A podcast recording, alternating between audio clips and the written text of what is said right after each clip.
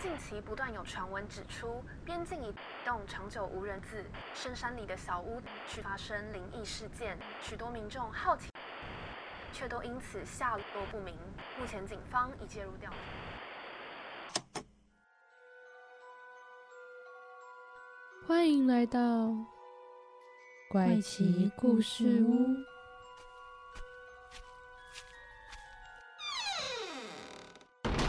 欢迎收听怪奇故事屋，我是 Bamboo，我是 Zoe。我们今天要讲的主题是日本的青木原树海。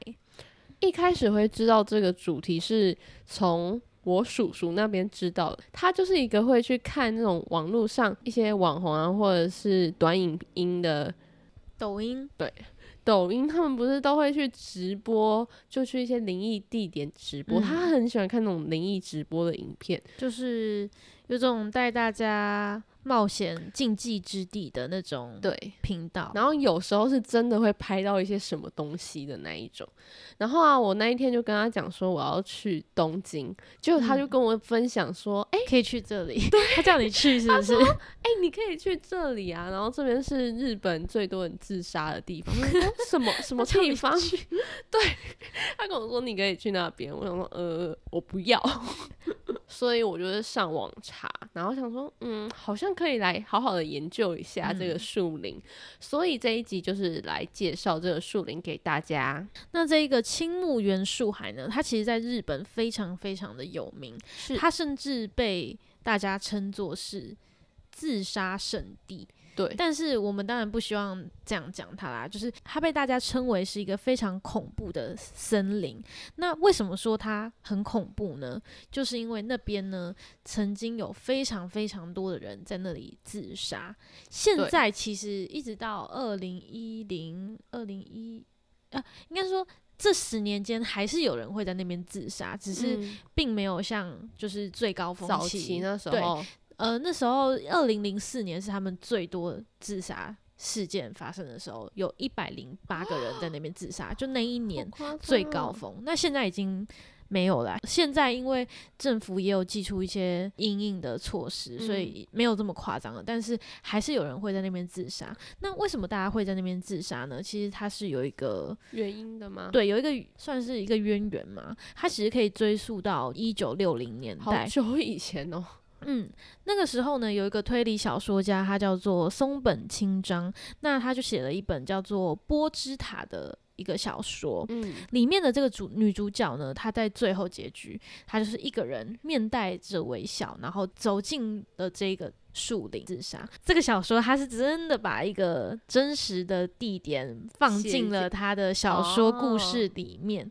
导致呢，看过这个小说的人想要，呃，应该说他有自杀的念头、有轻生的念头的时候，他就仿效了这个书里面的女主角，选择了这个地点。所以就是开始慢慢的有人仿效书里面的内容，而且其实，在书里面他是就是上吊，就是绳绳索上吊轻生的嘛，所以大部分在这一个树海里面。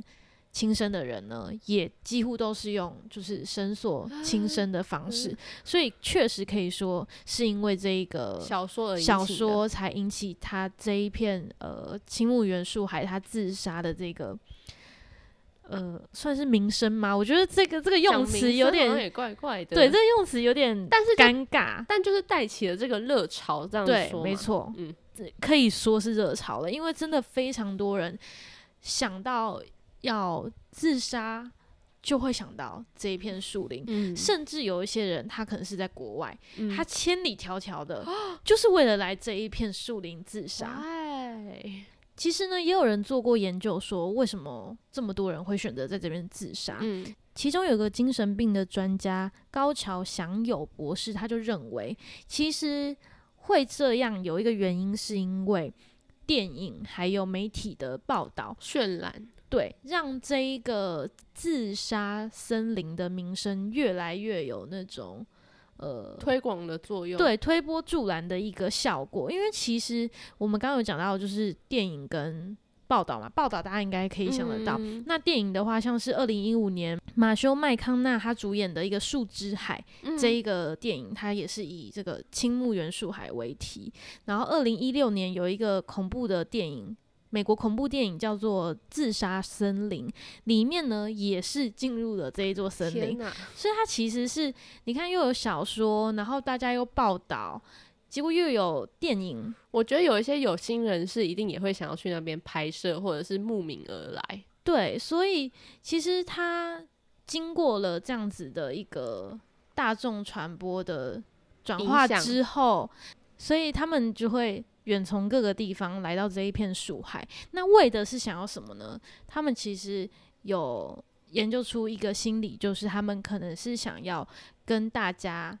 死在同一个地方，嗯，就是这些人他是不想要孤独的，他不想要孤立的，他比较寻求，就是他比较是依附一种团体感的感觉，就是很多人都也跟他一样在这边对去世这样，所以这个可能也要看人的个性，就是这个人他如果是那种比较不喜欢孤独孤立的，然后他比较需要有团体的陪伴吗？对，所以他就会选择说，那我去这个树海。自杀，既然我都听过这么多案例都在这边了，那代表这边一定有很多跟我一样想法的人，那我们就是同一个群体的。那我在那边死去的话，或许我就可以跟他们。在同一个地方走离开这样子，我有听过一个说法，就网络上看到，就是说有些人选择在这个地方自杀，也是觉得不希望自己在自杀的时候被其他人看到或影响到其他人，所以才要选择在一个就是大家都不知道或者是比较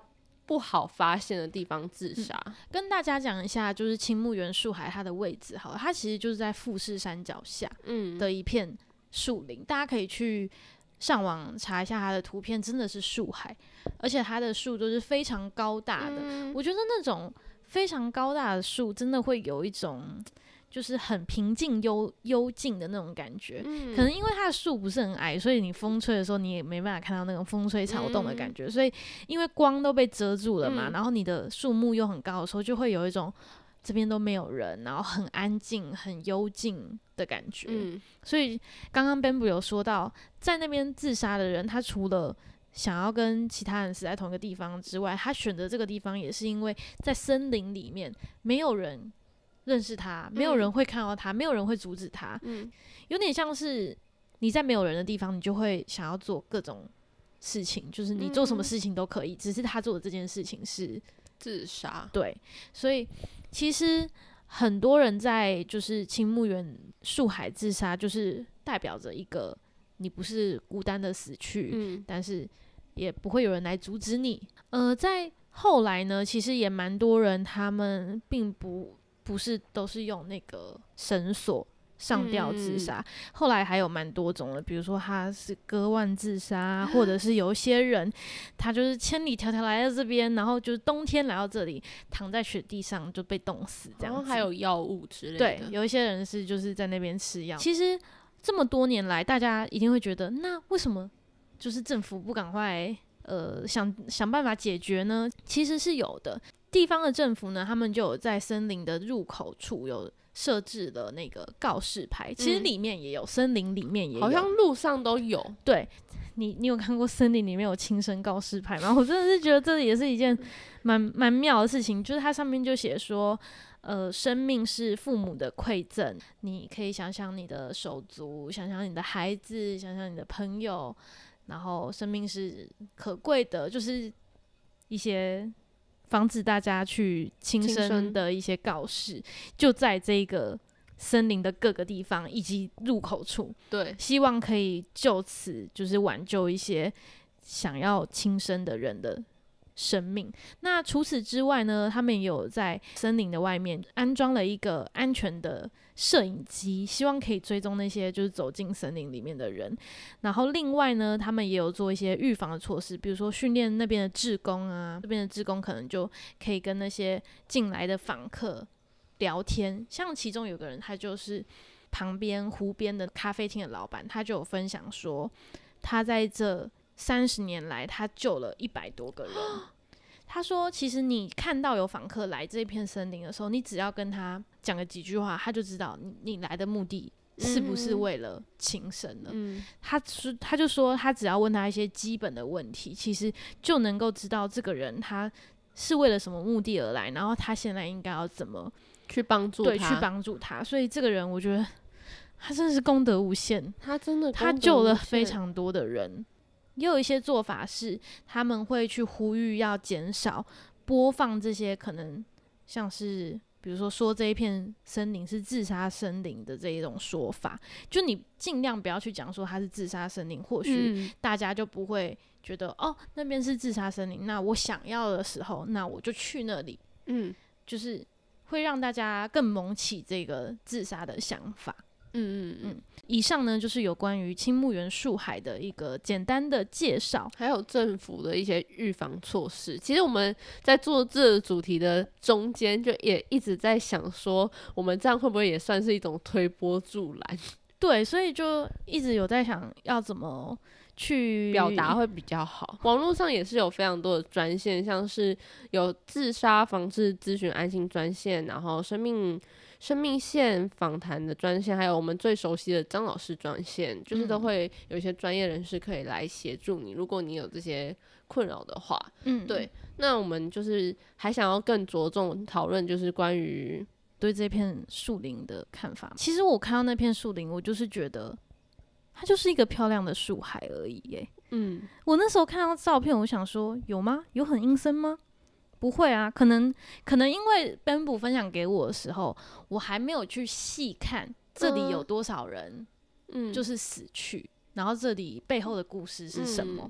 所以在我的印象中，这个图片，这个这个森林的图片，它还还没有被冠上一个呃神秘幽幽暗的一个印象，嗯，所以我就会认为它就是一个很漂亮的地方啊，然后在。富士山脚下，甚甚至我会觉得，哎，我还蛮想去爬的那种那种感觉，所以我就觉得，其实它真的很有很大一部分是因为人们给它一个很神秘，然后很黑暗的印象，它才会变成一座就是所谓的自杀森林。不然，其实它就是一片很很漂亮的树林，而且又在富士山脚下嘛。然后大家不是说到那边指南针都会坏掉吗？哦，对，指南针都会坏掉。其实。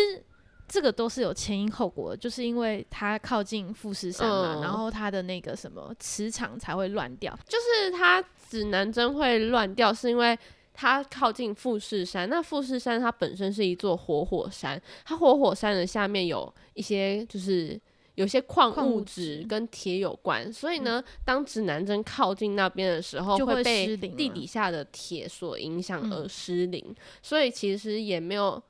其实它真的还是有一定的危险性，毕竟你进去如果迷路的话，所以我就觉得对啊，所以我就觉得它就是因为他指南针那边搞不清楚方向了，然后就是又是树，然后又容易寒冷什么之类的，那的确是一个其实所有的生存的地方啊，都是啊，对，真的，我那时候就想说，你说迷路吗？其实嗯，台湾也很多很多，其实，在台湾的。呃，背光面的山也都是寒冷潮湿，然后湿滑什么的，也很容易发生一些意外。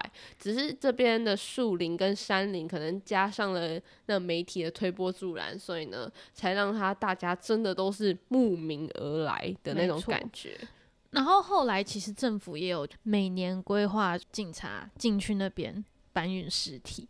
对，就每年固定时间会去那边搬运尸体好像是要去进去搜索，搜索有没有遗漏掉的尸体。嗯，然后我可以大概跟大家说一下数据。呃，根据那边的当地政府统计呢，二零一三年到二零一五年，有一百多名的外地人到这个青木原树海自杀，真的很多哎，好夸我自己看到一篇。网络新闻上面是写说，它呢是仅次于美国的金门大桥。嗯，对，我不知道你有没有看到。我有看到这一。其实我没有去实际的查那个数字啊，因为我觉得可能很多人会想想说，啊，你有没有去查证，就是那个那个数字到底是不是仅次于？但我觉得今天这不是我想要就是谈论的重点，但我还是想跟大家分享一下，就是。金门大桥，金门大桥，大家应该都知道美国旧金山金门大桥吧？然后很多人就是会选择在那上面跨过这个栏杆，觉得就像我跨过了我人生中的某一步。的障碍的感觉，跳下去好像自由落体，然后这样结束自己的生命，就获得了解脱。然后我看到让我最印象深刻的一个是，他是一个生生还者，然后他就分享说，他一直以为他跨过去，跨越了这个栏杆。就可以得到解放。没想到他在坠落的时候，他才觉得天哪！我为什么因为这些小事情？就是那在你跳下去之前，你会觉得那些都是大事情。嗯。但你跳下去的那瞬间，你会觉得这些事情都变得好渺小。嗯。就是那些事情变得都不再重要了。嗯。你想要活下去才是最重要的。嗯。所以。我觉得可能你在你在跳下去之前，你一定会觉得哦，什么事好严重？你真的想不通，是因为你真的还没有感受到，就是生命有多么的可贵。所以这个人为什么他可以说出这样的话，就是因为他生还了。嗯，是不是每一个跳下去的人他都有这样子的后悔？我们不知道。但是因为这个生还者，你知道他们那边就是生还的几率只有一点四趴还是一点五趴？你要从这么高的地方跳下去。掉进那个海里，就是等于是你粉身碎骨了。你生还是非常不容易的一件事，所以我觉得这个生还者他的说法，我觉得非常非常的珍贵。他跟我们分享这件事，就是他跳下去的时候，他觉得那些事情，天哪，他怎么会因为那些事情就选择掉下去？觉得那些事情都变得很微不足道。但没想到，在他跳下去之前，那些事情可能困扰他，比如说困扰他十年，困扰他怎么样，就是让他。真的想做这件事情，所以我觉得这种事情真的很难诶。你要怎么去说服自杀的人说你不要做这件事情？我觉得有些人就是被困在那个情绪当中走不出来。嗯，就像其实以前可能遇到非常不不好的事情的时候，我也会现在如果再次去回想那个时候的自己，也会觉得其实。没有什么，可是，在那个当下的自己，就是被那个情绪给困住了。懂，就当某些事情，你就觉得哦，可能遇到的时候，觉得它好严重，或者好紧张，或者怎么样。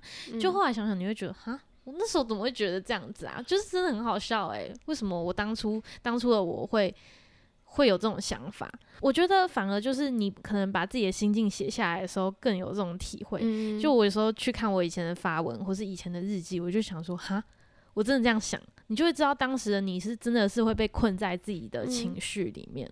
我我要再讲回到金门大桥了。好，金门大桥的有一个自杀未遂的人，他叫凯文。凯文他有分享过，就是他那时候呢，也是打算要跨越那个金门大桥的栏杆，然后他其实在那边站了四十分钟，他在那边哭了四十分钟，就是他在那边流泪，觉得人生好难。结果没想到就是。都没有人注意到他，还有人还有一个观光客来跟他说：“诶，可以帮我拍照吗？”因为他要跟金门大桥，因为其实那边还是有很多开心的事情，有人在那边结婚，有人在那边庆生，那边是有开心的事情的，只是也有很多人在那边自杀。然后他就说：“诶，你可以帮我拍照吗？”然后凯文就边哭着，就是边流泪边帮他拍照。当然，我相信他不是痛哭啦，他可能就是默默的流泪，然后。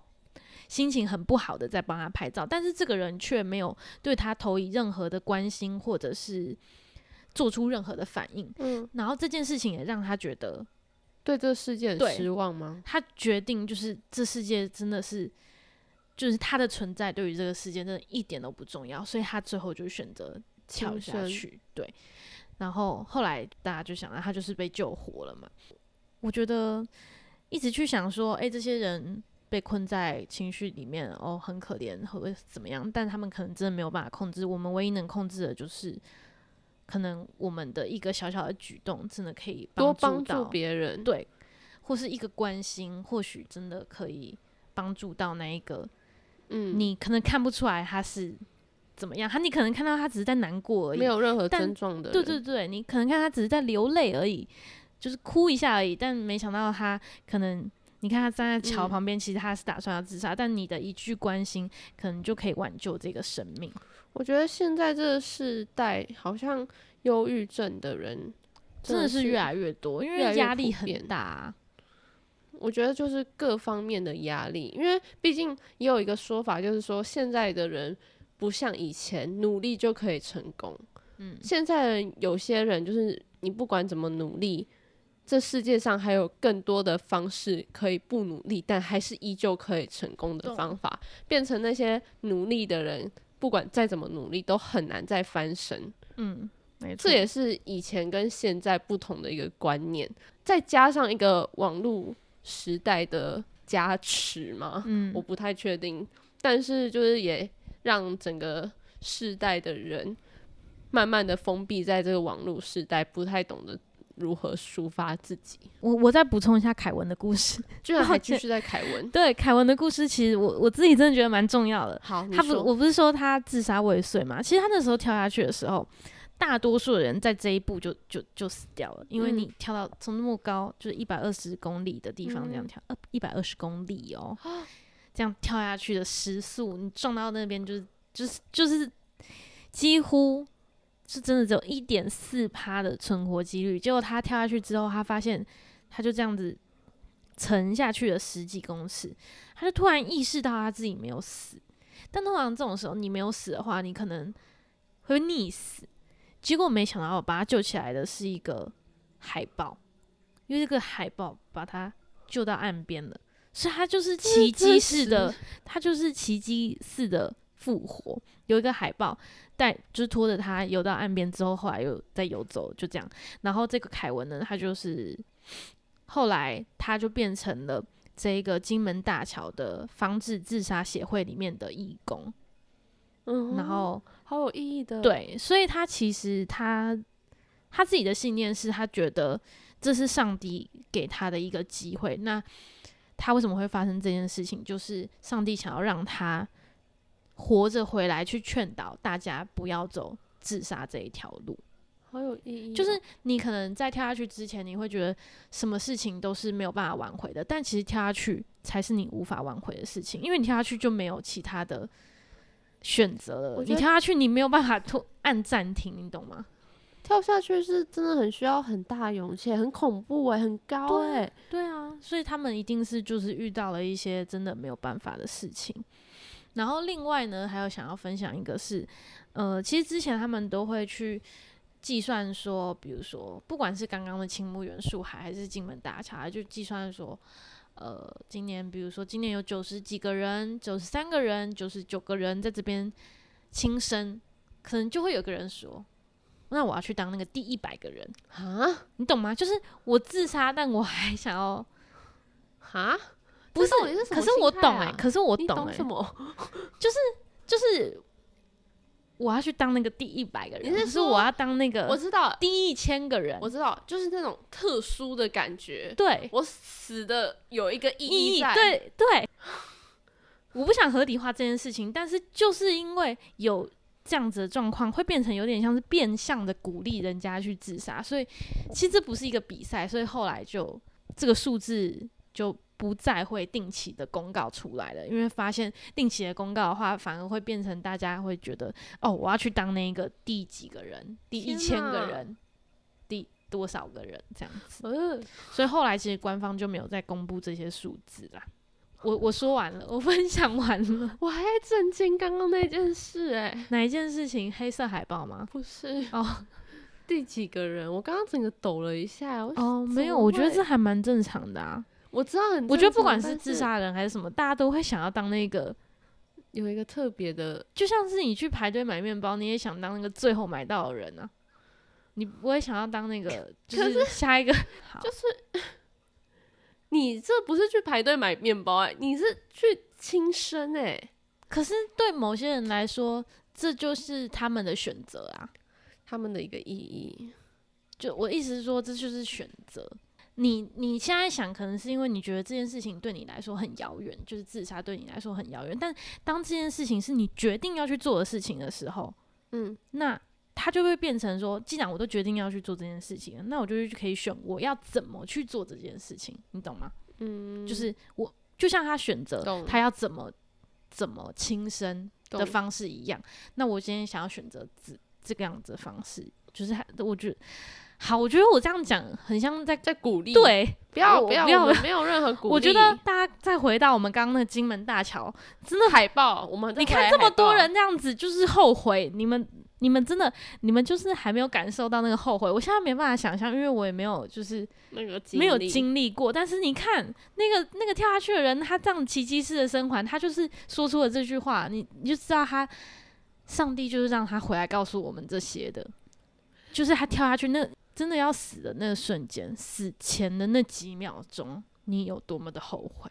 其实，因为我们死掉的人，我们不会知道啊，我们不会知道他有多后悔，我们可能还会想说，呃。可能就解放他，他心里可能就是好受，就这样走了这样子。可是你看人家没有，他其实没有，他其实，在那三秒内他是很后悔的。然后他活着回来告诉我们这件事，我们就是好好听他的话。我最近就是看了一个漫画，反正那个漫画我觉得真的写的蛮好，它是以季节来去做一个故事性的一个区分。然后他最后最后这个冬的季节是在讲一个。一个被霸凌的高中生，然后他想要选择轻生这条路，因为他觉得他没办法跟他自己的家人抒发情绪，然后没有人可以帮助他。但是在他要跳下去的瞬间，刚好有人可以拉住他，救了他，然后并且发现原来还有这么多位关心他、希望他继续活着的人。嗯，然后我当下就觉得 天哪！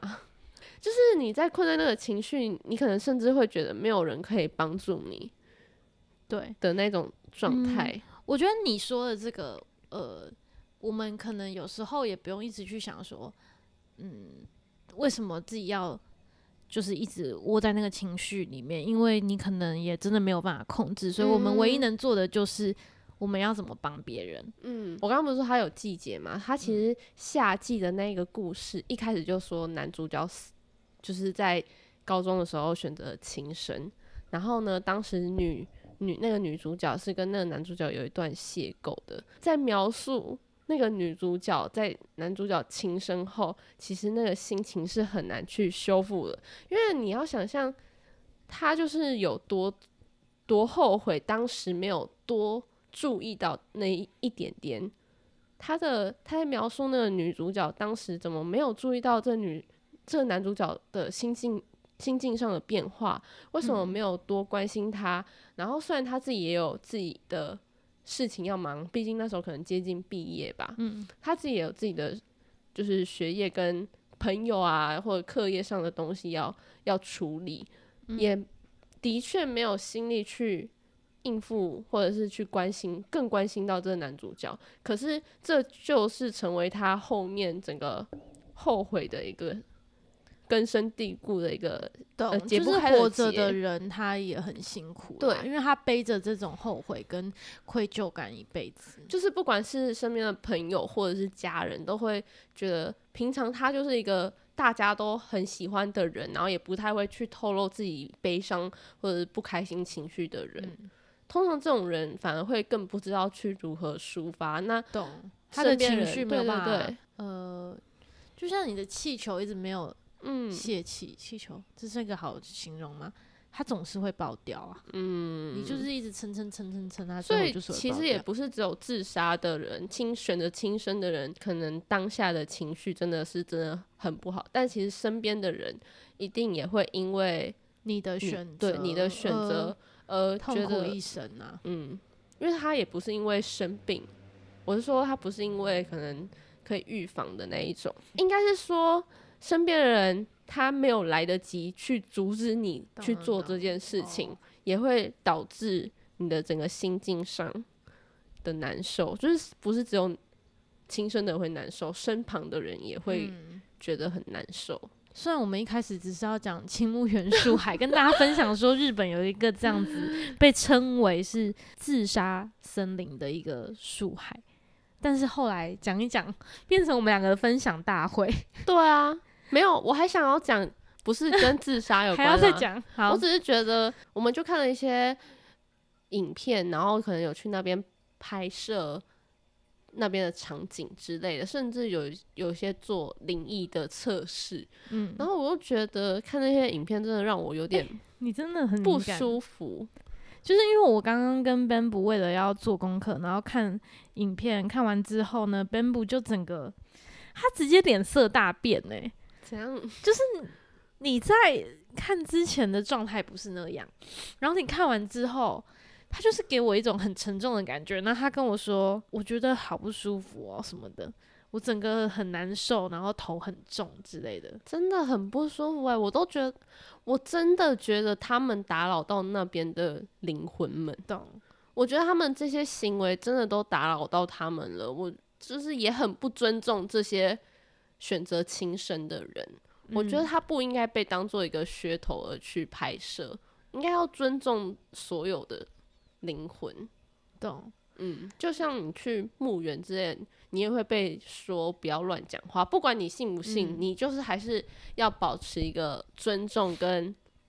诚恳诚意，我觉得他们或许也是尊重，只是他们有就那种那种频道，很像是他们想带大家去探索这个地方到底是不是真的有，是不是真的有那些东西。可是我觉得，所以他们就拿出了一些很奇怪的一些测量的东西。然后我觉得，其实我在看那些影片的时候，我并没有觉得很压力或是很压抑，我只觉得，呃，这到底能够测出什么？我想说，这这。这这有用吗？而且我们好像就边看那个影片，然后边吐槽，然后说他只要说什么好像有声音，然后我们就会说那是风声吧，小动物吧。就是因为有一些真的会蛮合理的，我就想说，我其实我相信那边是有东西的，可是我会觉得你拍这些东西真的很像是在塑造一个假象，就是就像我们刚刚说冠上这个名号的感觉，很刻意耶。就是你很刻意的想要把它引导跟营造出这边有些什么东西。啊，可是因为它确实发生过自杀案件，所以大家当然会相信你讲的话。受不了，好，你冷静。他真的很气，他刚刚就说：“我真的觉得他们打扰到他了，真的，他们那些灵魂真的被打扰到了。虽然我没有什么灵异体质啊，嗯，对我我个人没有，现在在，但就是很看不惯而已，对。”可是我我真的有时候会觉得很沉重，虽然我不确定他是不是灵异体质。就比如说我今年尤其感受更明显，不知道是身体比较虚还是怎样，就是去那种墓园，今年扫墓的时候，还有刚刚看那影片，我都觉得头会开始变得很沉很重，然后一离开我就会觉得好很多。像刚刚影片关了一阵子，我就觉得好很多。可是刚刚就越看就越觉得整个浑身不舒服。我刚刚只觉得这影片好无聊，他到底要拍什么？然后我就我就有点想睡觉。那影片真的蛮无趣的。我想说，嗯，他到底在拍什么？而且其实我们在看，大家如果去查青木原树海，大家应该会马上看到一个影片，就是什么四个男子啊闯入那个影片。我跟你们说，你们一定要去看那个影片，因为我觉得前面什么？前面就是拍的蛮漂亮的，我那时候真的第一眼我想说，这个树林很漂亮啊。其实如果它没有这么多人在那边，就是发生过事情的话，的确是一个蛮好的登山，就是爬山践行的一个景点。我那时候有完全没有觉得可怕。我跟那时候有跟 Loin 讨论，就是在 PPT。P T T，在 P T T 上看到有一个人就有一段留言，就写说，呃，其实，哎，他想什么？他就是说，在他感受，他其实有去走过这一个森林啦，就是青木原树海。那他走过之后，他觉得他没有感受到这一片森林有任何的恶意，他感受到的只有人心的脆弱。对，哎，明明是你看的，为什么是我记起来啊？对，没有，因为我那时候就就觉得，嗯，说的真好，没错，我真的觉得那个真的一点都不阴森，我只觉得大家很可惜而已。就就是你们虽然那是你们做出的选择，没有办法去评断的原因啦，没有办法去评断你做的选择是怎么样了，但是就觉得很可惜，所以我我就跟他的想法一样，我我不会觉得是那一片森林很阴森，或是它有什么可怕气息，那些都是。后来的人给他灌上去的，它其实是一片没有恶意的森林，只是那边有很多脆弱的人在那里离开了。而且现在好像也蛮多观光客会特别去那边，那边蛮多山友的。对啊，然后还有什么小朋友户外教学也会去那边做一些。旅游景点、踩点、生态调查之类的，因为那边其实生态还蛮校外教学，蛮多元的。嗯，好的，那我们今天节目就差不多到这边结束啦。如果喜欢我们节目的话，可以在我们底下按五星好评或留言给我们，也可以到我们的 IG 怪奇故事屋帮我们按赞留言，或者是分享你对于这一集呃青木原树海金门大桥，你说那是什么漫画？它是在 Webtoon 上面的一个漫画，然后叫做《恋爱的季节》，大家有机会也可以去看一下。我觉得里面的故事真的蛮厉害的。好，所以如果你对于这些。呃，我们今天聊到的话题，有兴趣、有想法、有意见的话，也可以到 IG 私讯我们，或者是留言告诉我们你的想法。